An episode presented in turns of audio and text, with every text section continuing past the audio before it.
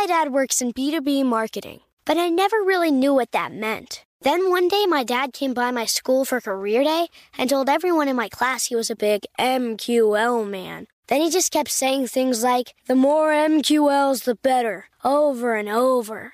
My friends still laugh at me to this day. I think it means marketing qualified lead. One thing's for sure I'll be known as the MQL man's kid for the rest of my days. Why couldn't you just be a fireman or a lawyer? Why? You ruined my life, Dad.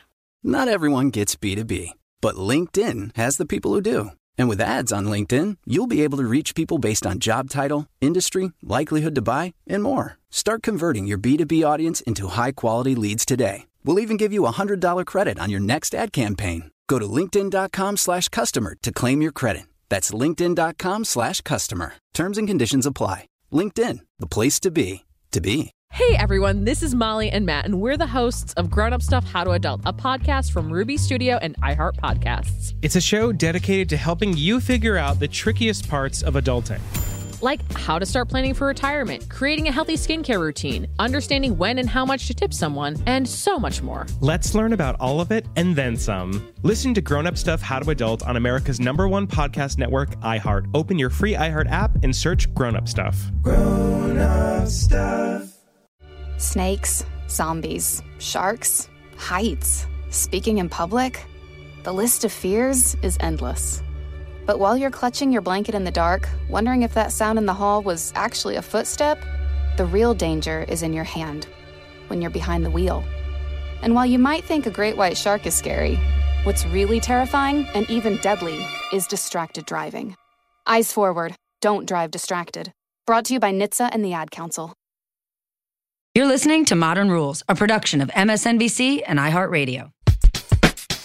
I really hope that we correct what is this aberration of income inequality that results in what I'll call dangerous leadership. Had the white woman that that taped that not exposed it, we would have never actually even had the story where Howard Schultz have had to go on air and talk about it. He was forced to do the right thing. I can tell you if God exists, I've said some very mean things to him over the years. I'm Stephanie Ruhle, MSNBC anchor and NBC News correspondent, and this is Modern Rules.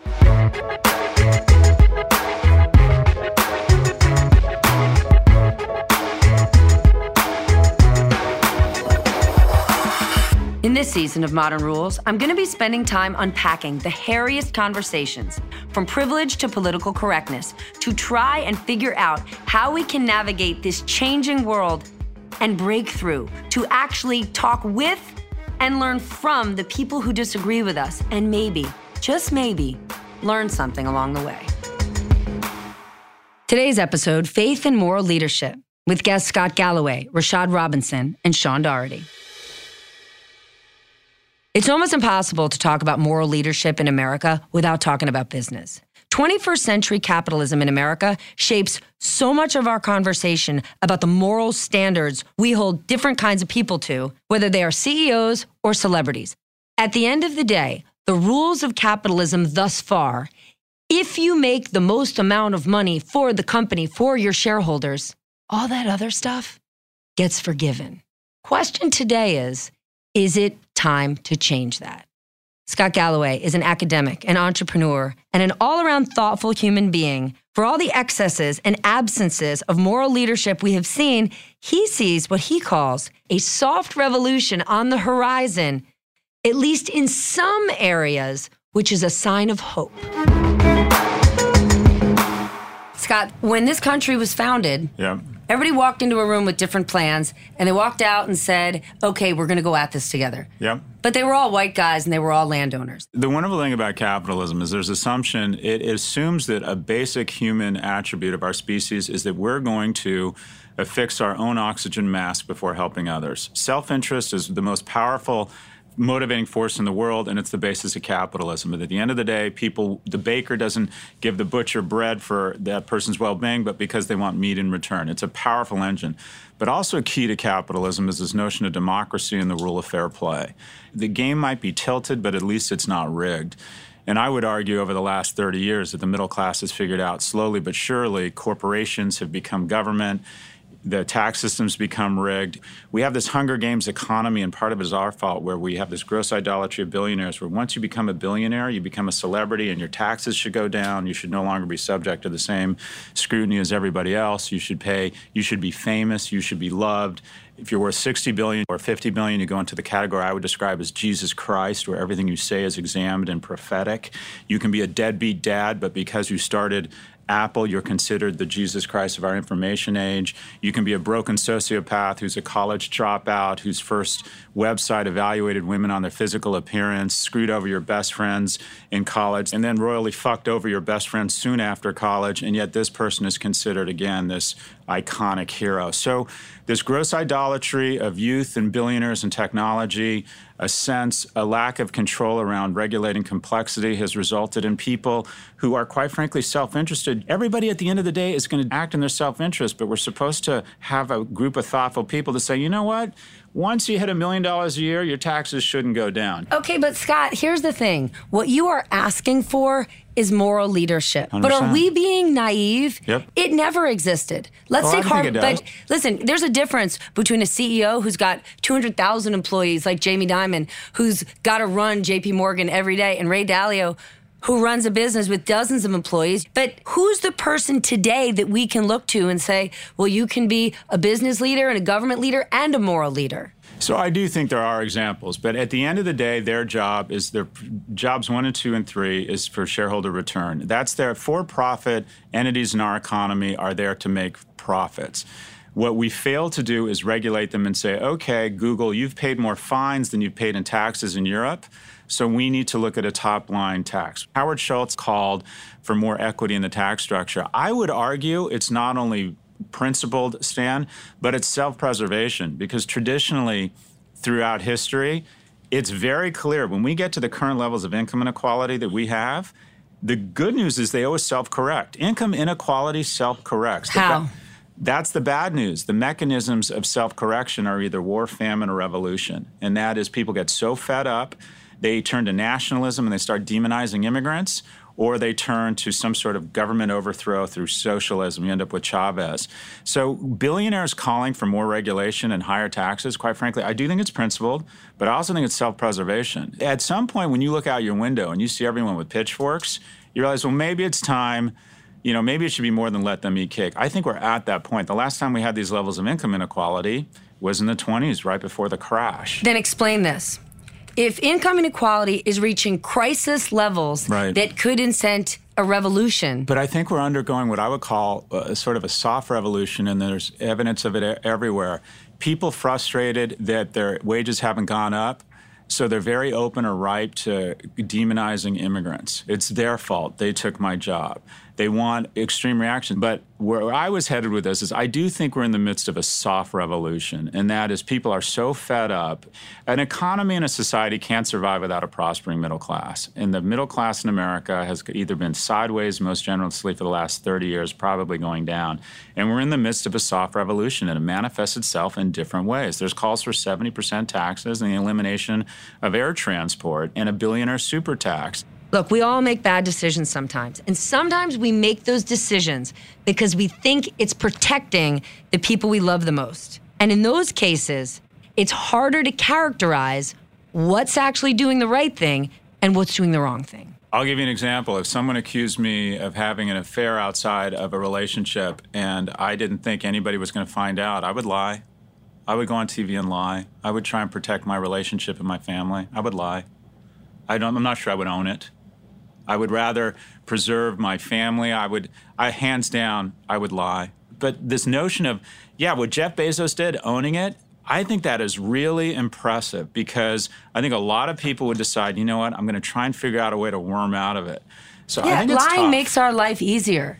Right? It, it, well, we lie every day. We protect people's feelings. Everybody yes, lies. it smooths the edges. But in terms of we lie, one of the reasons we lie or we're so desperate to protect our reputations is about how we define what morality is. The other thing, going back to this notion, I think we have to have more reverence for privacy. I don't think, I think if you're running for president, okay, maybe your personal life should be on full display. Maybe not. It never used to be. It didn't until Gary Hart. Pre Gary Hart, pri- these were considered private matters. Affairs and presidents were considered private matters. I still believe that your private life, for the majority of people, even they're famous, is really nobody's business. I would like to see a union of famous people all hold hands and say, you know what? None of your fucking business. What, what happens if you don't like the way I behave on television, if you don't like the way I, I play sports, fine. But my personal life, you know, basketball players and football players having to apologize for certain things or with political views. My viewpoint is why why are we in this industry? It feels like all of them should just say, "I have no comment. It's none of your business." So, look, I am an optimist. Or as I say, I hate my life less and less every day. I do think that hopefully some immunities are kicking in, and I really hope that we correct what is this aberration of income inequality that results in what I'll call dangerous leadership. So I am ultimately, over the long term, optimistic, but that optimism can't translate to a certain amount of passive complacency. We absolutely, in my view, have to ensure that we restore moral leadership. I think we need to encourage people on both sides to stop attacking. We need to separate people from ideology. I go on Fox once a week just because I want to know those people and I like them and I think they're nice and I want to understand them and I want to create a mm-hmm. dialogue. I want to play my part in that. And I think we have to um, also address these dangerous underlying technologies they try and figure out a way to put each of us in a corner and start hating each other. I think it's really divisive. We've created business models and a for profit incentive. Just as we created for profit incentive in prisons that took us in bad place, we've created a for profit incentive with our media that encourages you to pick a side and then figures out a way for you to start hating each other. I think it's really dangerous. I know it's important to clean up bad behavior, but is the answer to love a little more? That's a good place to end it. We're going to be right back after a quick break. My dad works in B2B marketing, but I never really knew what that meant. Then one day, my dad came by my school for career day and told everyone in my class he was a big MQL man. Then he just kept saying things like, the more MQLs, the better, over and over. My friends still laugh at me to this day. I think it means marketing qualified lead. One thing's for sure I'll be known as the MQL man's kid for the rest of my days. Why couldn't you just be a fireman or a lawyer? Why? You ruined my life, Dad. Not everyone gets B2B, but LinkedIn has the people who do. And with ads on LinkedIn, you'll be able to reach people based on job title, industry, likelihood to buy, and more. Start converting your B2B audience into high quality leads today. We'll even give you a $100 credit on your next ad campaign. Go to linkedin.com slash customer to claim your credit. That's linkedin.com slash customer. Terms and conditions apply. LinkedIn, the place to be, to be. Hey everyone, this is Molly and Matt, and we're the hosts of Grown Up Stuff How to Adult, a podcast from Ruby Studio and iHeart Podcasts. It's a show dedicated to helping you figure out the trickiest parts of adulting like how to start planning for retirement, creating a healthy skincare routine, understanding when and how much to tip someone, and so much more. We're back with season two of the podcast, which means more opportunities to glow up and become a more responsible and better adult, one life lesson at a time. And let me just tell you, this show is just as much for us as it is for you. So let's figure this stuff out together. This season, we're going to talk about whether or not we're financially and emotionally ready for dog ownership. We're going to figure out the benefits of a high yield savings account. And what exactly are the duties of being a member of the wedding party? All that plus so much more. Let's learn about all of it and then some. Listen to Grown Up Stuff How to Adult on the iHeartRadio app, Apple Podcasts, or wherever you get your podcasts. Grown Up Stuff.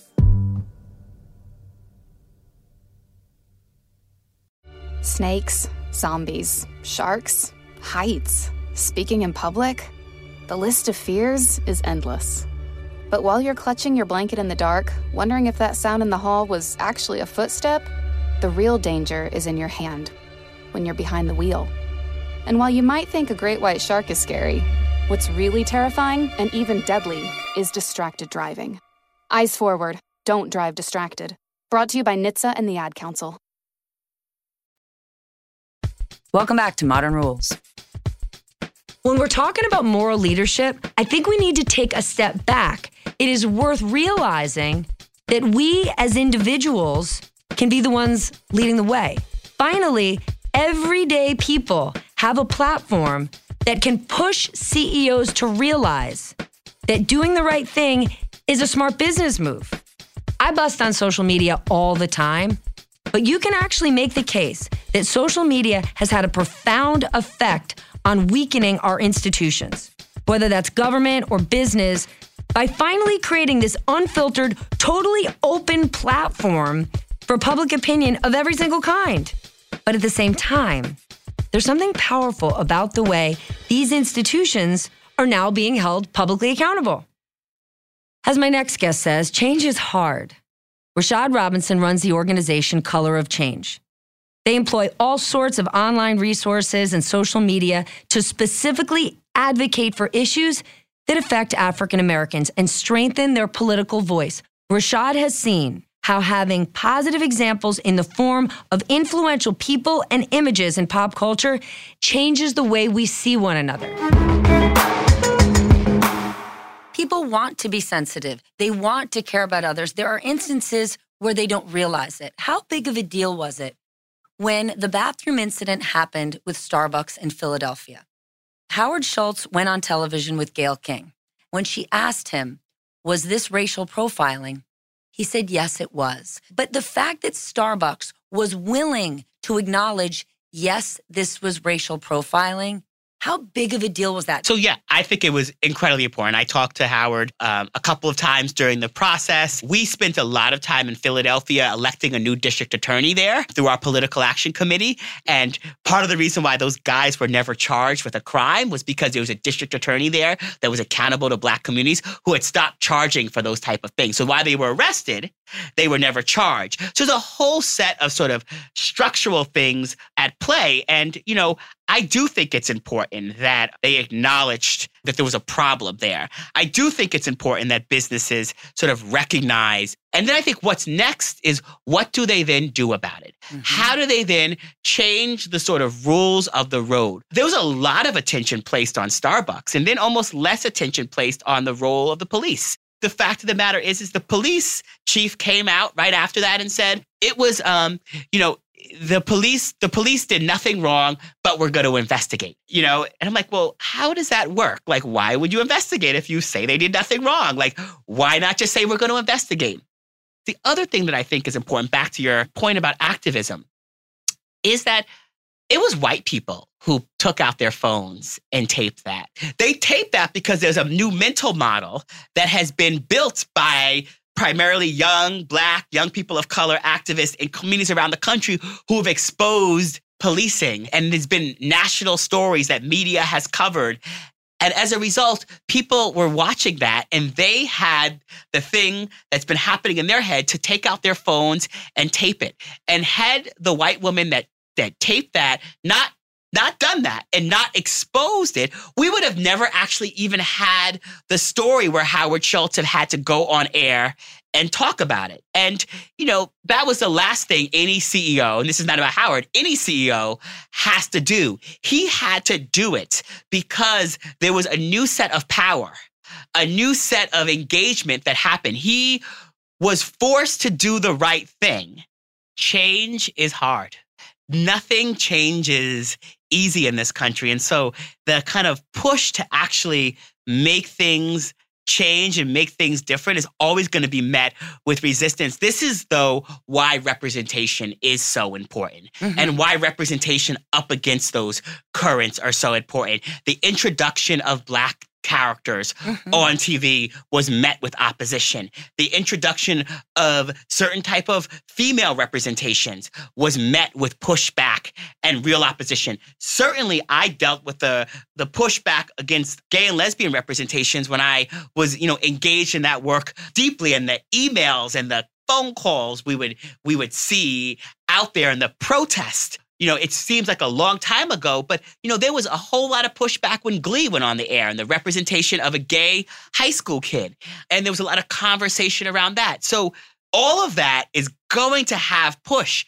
But But part of that push is necessary because we've got to expose it. We, if we don't actually have the conversations that people are having, and in a kind of free society, we don't elevate mm-hmm. those voices to challenge them and push back, then we pretend that things are in a place that they actually are not in. Then, how beneficial and how important has it been when you see star athletes come out and talk about mental illness or anxiety and depression, which flies directly in the face of those ultra macho personas. How big of a positive impact does that have? I think it's incredible. I think I think uh, remember when Magic Johnson came out as HIV positive and what mm-hmm. that did for the conversation around a, a, disease that people were afraid to talk about. Mm-hmm. Um, and, it, and the characters that they believed it only inflicted. Exactly. It wasn't Magic Johnson. And yes. So over and over again, the you know the power of influencers and celebrities. I oftentimes think about celebrities as like you know, like what does it mean to have narrative infrastructure to reach more people, right? And also to reach kind of the subcultures of people, right? Like not everyone watches the same TV program or the same news program anymore, the same TV show. And so how do we think about the range of voices that can sort of help us reach more people in new ways, encourage people. We took Michael B. Jordan door knocking in Georgia for uh, the election leading up to Georgia, and we surprised people at their doors. And the sort of reaction, obviously, you can imagine. Yeah, yeah. That, that's, that's, the reaction that I hear from a lot of people. So, like, there were people mostly mad as we were leaving Georgia, like, how dare you not bring him to my house. Um, but I mean, when I heard yes. he went to people's doors o- and Oprah, Oprah I, know. I was ready to change addresses. I know people were like moving to Atlanta. Um, I mean, can you imagine yes. your doorbell rings and Oprah or Michael B. Yeah. Jordan are going? I was hey. I was like standing there with Mike when he was like doing it. I was like, this is crazy. But all that that to say, like that ability to reach people in that way and connect with people on the importance of their civic engagement. And right, that works with some people and not with others. But celebrities using their voices in, in authentic ways, I think continues to have power. And I think that what we have to open up space for across the board is conversations that we have previously been unwilling to have. And if celebrities and visible people can come out and say the things that need to be said, or the kind of everyday people are then compelled to talk about it in their homes and in their. But um, don't we have to find a way to have these conversations without the fear of shame, of being called ignorant or stupid or closed minded or, or any, because I worry that it causes. I, I look at the way sometimes I speak to my own parents. And if they voice a viewpoint that maybe they've seen on conservative media, I feel myself shut them down mm-hmm. and make them feel terrible. And then they stop talking. And we're not having constructive conversations.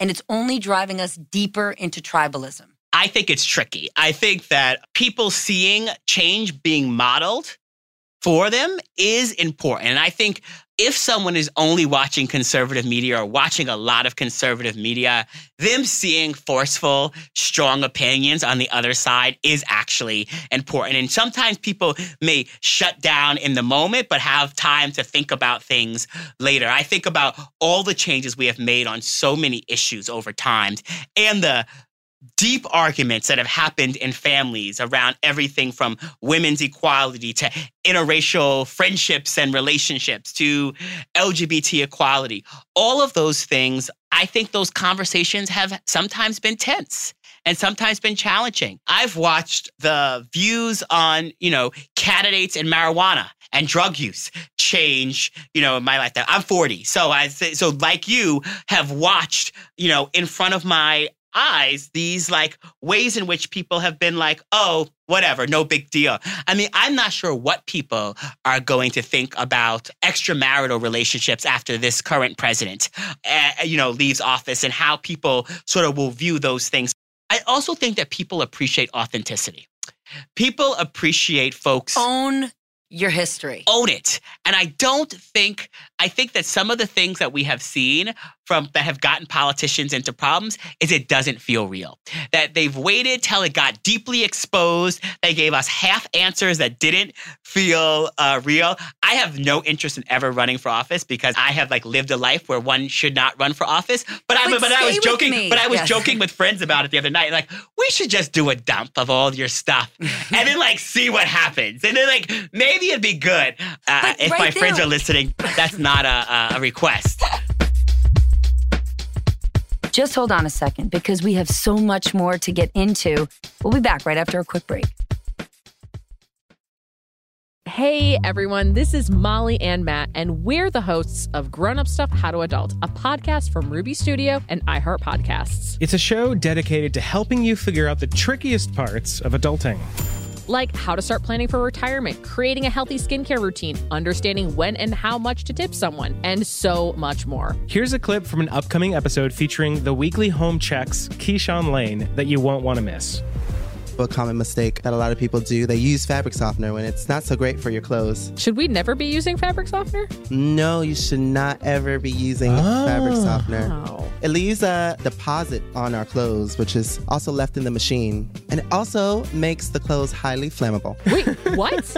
yes. What you want to do instead is just use a quarter cup of vinegar. and that'll make them softer? That'll make them softer. And if you wanted some kind of scent, you can use essential oils. Wow, wow, wow. Catch new episodes of Grown Up Stuff How to Adult every other Tuesday on the iHeartRadio app or wherever you get your podcasts. Grown up stuff. Snakes, zombies, sharks, heights, speaking in public. The list of fears is endless. But while you're clutching your blanket in the dark, wondering if that sound in the hall was actually a footstep, the real danger is in your hand when you're behind the wheel. And while you might think a great white shark is scary, what's really terrifying and even deadly is distracted driving. Eyes forward, don't drive distracted. Brought to you by NHTSA and the Ad Council. As the number one audio company, iHeartMedia gives you access to all. Every audience, live conversations, trusted influencers, and the insights and data you need to grow. iHeartMedia is your access company. Go to iHeartResults.com for more. Welcome back to Modern Rules. Of course, economic and political institutions are only part of the equation. Religious institutions are a seminal part of many American lives. My guest, my friend Sean Doherty, is a survivor of childhood sexual abuse by a clergyman. He has wrestled with his beliefs, with the whole idea of faith in the wake of that abuse. I feel you are a soulful person. I feel you're an optimistic person in spite of all of this. So I want to understand where it comes from at a time when so many people just see red. I, I have many people of faith tell me that I am faithful. I've had the Bishop of Altoona Johnstown tell me that I believe in God. I'm just on leave right now. Can I say that I pray? Yeah. Do I say the Our Father and Hail Mary? No, I couldn't recite one right now. You would have to lead it. And if you led it, I could probably jump in, but I couldn't do it on my own right now.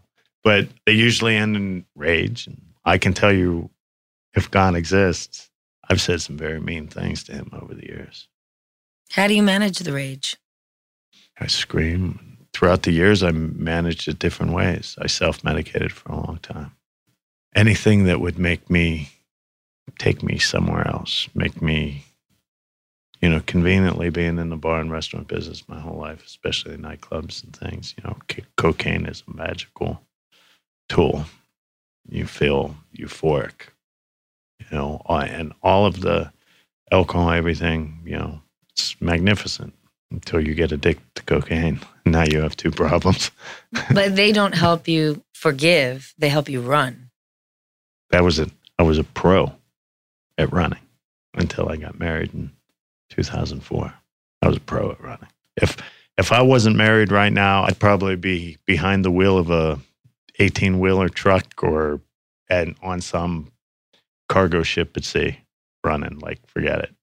I'm gonna just go for a while. Are you at peace? No, not even close. Are you angry? Yeah, I'm I'm incredibly angry. This has gone on long enough. The, um, What the- would make you not angry? if the federal government and the state individual state governments brought this issue up immediately and we have separation of church and state Mm-hmm. regardless of how much money they contribute to your campaign we're supposed to be separated we have official state investigations from across the board in Pennsylvania that every single diocese in Pennsylvania is doing this, and now 46 other state attorney generals are in, are inquiring, at least say it, that they are going to look into this. So, but going to look into this, if we were talking about dozens and dozens of men, of teachers, of welders over the last 50 years that were abusing boys, they'd all be in jail. Are you kidding me? If this was a bike gang, if this was the Hells Angels? Yeah. Are you kidding me? Absolutely. But I alluded to it before campaign, power, connection, wealth. These reports said that these people manipulate. Why am I not upset at my parents now and the community now? Because they were groomed just like me. They were groomed before me. You have to groom them first in order to get them to hand you their children. Well, they're the people you're supposed to trust and look up to in your community. And we're finding out that you can't do that to everybody. So there have to be safeguards in place. And that is the role of our government to protect, to protect and serve these citizens in their communities. So here's what I've heard about faith and moral leadership. We're part of a culture that rewards self interest. So we need to examine the roles we play and where we want to get to and start changing our behavior accordingly. If we want a different outcome, we need to tell a different story all along the way. Do I do things that make me the support character in my uh, family narrative? Because if I am, why on earth would I expect my daughter to want to be anything except the princess, or dare I say, the damsel in distress? The fact that we have a definition for what a leader looks like, that's what we need to change. And not just for people who are currently in the workforce, we have to change it for our kids. This has been our conversation on faith and moral leadership. Thanks for listening, bringing an open mind, and helping me create the modern rules. Want more of this conversation? Go deeper and read this week's Modern Rules feature only on NBCNews.com slash better.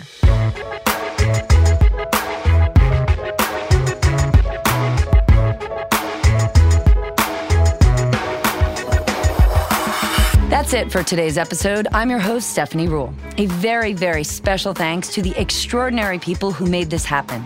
My producers, Julie Brown, Samantha Yulin, and Ann Bark Audio. Michael Biet for booking and wrangling the amazing guests who joined us, Julian Weller for editing, and Bill Plax, Michael Azar, and Jacopo Penzo for their recording expertise. Special thanks to Steve Lichtag, Barbara Raab, Jonathan Wald, Marie Dugo, Holly Traz, Nikki Etor, and Christina Everett. Our executive producers are Conal Byrne and Mangesh Hattikudur. And of course, the men who brought us all together Chairman and CEO of iHeartMedia, Bob Pittman, and Chairman of NBC News, Andy Lack. For more podcasts from iHeartRadio, visit the iHeartRadio app, Apple Podcasts, or wherever. Hey everyone, this is Molly and Matt, and we're the hosts of Grown Up Stuff How to Adult, a podcast from Ruby Studio and iHeart Podcasts. It's a show dedicated to helping you figure out the trickiest parts of adulting like how to start planning for retirement, creating a healthy skincare routine, understanding when and how much to tip someone, and so much more. Let's learn about all of it and then some. Listen to Grown Up Stuff How to Adult on America's number one podcast network, iHeart. Open your free iHeart app and search Grown Up Stuff. Grown Up Stuff. Snakes, zombies, sharks, heights, speaking in public. The list of fears is endless. But while you're clutching your blanket in the dark, wondering if that sound in the hall was actually a footstep, the real danger is in your hand when you're behind the wheel. And while you might think a great white shark is scary, what's really terrifying and even deadly is distracted driving. Eyes forward, don't drive distracted. Brought to you by NHTSA and the Ad Council. It's the Breakfast Club, the world's most dangerous morning show. Hey! Angela Yee is kind of like the big sister that always pokes you in the forehead. That's not how it goes? That's not how anything goes. Yemi's really like a robot. One of the best DJs ever. Believe that. Charlamagne is the wild card. And I'm about to give somebody the credit they deserve for being stupid. I know that's right. what is wrong with you? Oh. Listen to The Breakfast Club weekday mornings from 6 to 10 on 1067 The Beat. Columbus's real hip hop and R&B.